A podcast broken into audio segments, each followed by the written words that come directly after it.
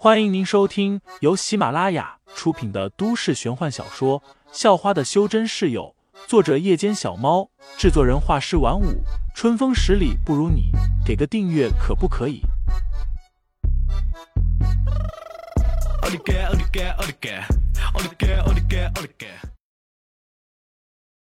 第六十八章，熟悉的身影上。废材已经跑到了远处，抬头一看，发现自己来到了赵氏大厦前，站着观察了一阵，发现那几个女混混并没有追来，废材便打算回去。不过就在此时，废材看到了一个有些熟悉的身影，那似乎是赵重阳的女秘书，前凸后翘的，身材很火爆，废材对她印象也很是深刻，虽然只是见过一两次，就完全记住了。此时那个女秘书正拿着一个很鼓的公文包，也不知里面装着什么东西，鬼鬼祟祟地窜进了一楼大厅，又钻进了电梯里。废材悄然跟了过去，也搭电梯上了楼。随即他又看到女秘书有些慌张地掏出钥匙，打开了公司所在楼层的大门。赵重阳的公司本来就不是什么正经公司，白天都没什么人上班，晚上就更没人了，连个鬼影都看不到。废材没有犹豫，立即一个箭步冲上去，一只手抓住了女秘书的脖子，另一只手则是抓住女秘书的右手。你家老板赵重阳在哪？废材语气冰冷无比，直勾勾地看着这名女秘书。我啊，我这女秘书只觉得被抓的疼，忍不住叫了几声。废材顿时满头黑线，他不得不承认，这女秘书真的太惹火了，叫的声音让他心脏都猛跳了几下。别再叫了，再叫我把你脖子拧断。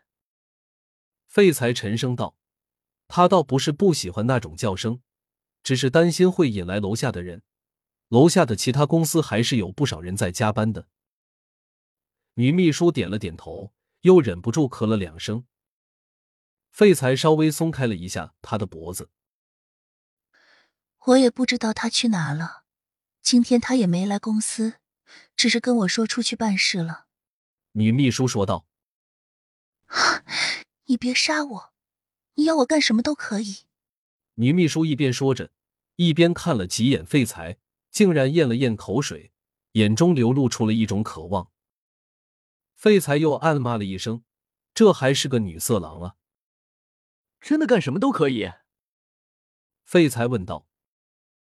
女秘书点了点头，脸上竟然出现了一丝喜悦。自从大学毕业以来，她都在给赵重阳当秘书，但让她奇怪的是，这赵重阳竟然碰都没碰过她一下。又因为当初有协议，工作期间内不允许找男朋友，所以她这么多年来也没碰过男人。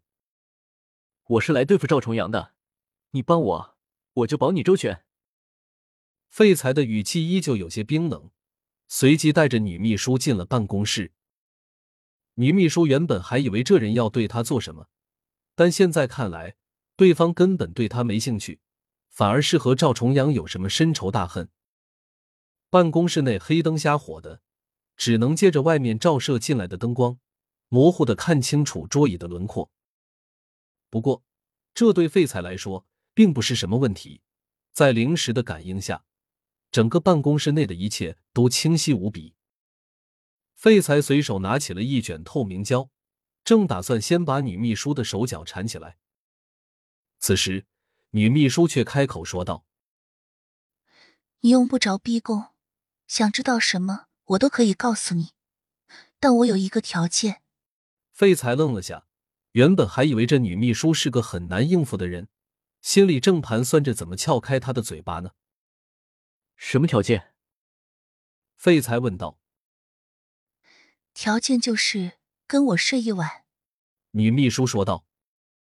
果然是个女色狼。废材一时间不知道说什么好，但是为了报仇，只好点头答应了。女秘书笑了笑，随后指着办公桌后面的一堵墙，说道。那里面才是真正的办公室，这个办公室只是个幌子。走到办公桌前，把桌子抬起来三下就能把暗门打开。不过桌子很重，一个人可能……女秘书还没说完，废材就已经走到办公桌旁，一只手就把办公桌的一头抬了起来，随后又放下，再重复抬起了两次。女秘书看得张大了嘴巴，显得有些不可思议。那张办公桌是由不锈钢做成的，整张桌子的重量估计都有七八百斤了，那个人竟然一只手就抬了起来。暗门已经打开，废材又抓着女秘书一起进去了。这个暗间并不宽敞，可能也就十平方，只摆着一个书架、一个保险箱和一张桌子，桌子上放着台笔记本电脑。废材掏出一把匕首，那是前段时间从龚兴身上抢来的。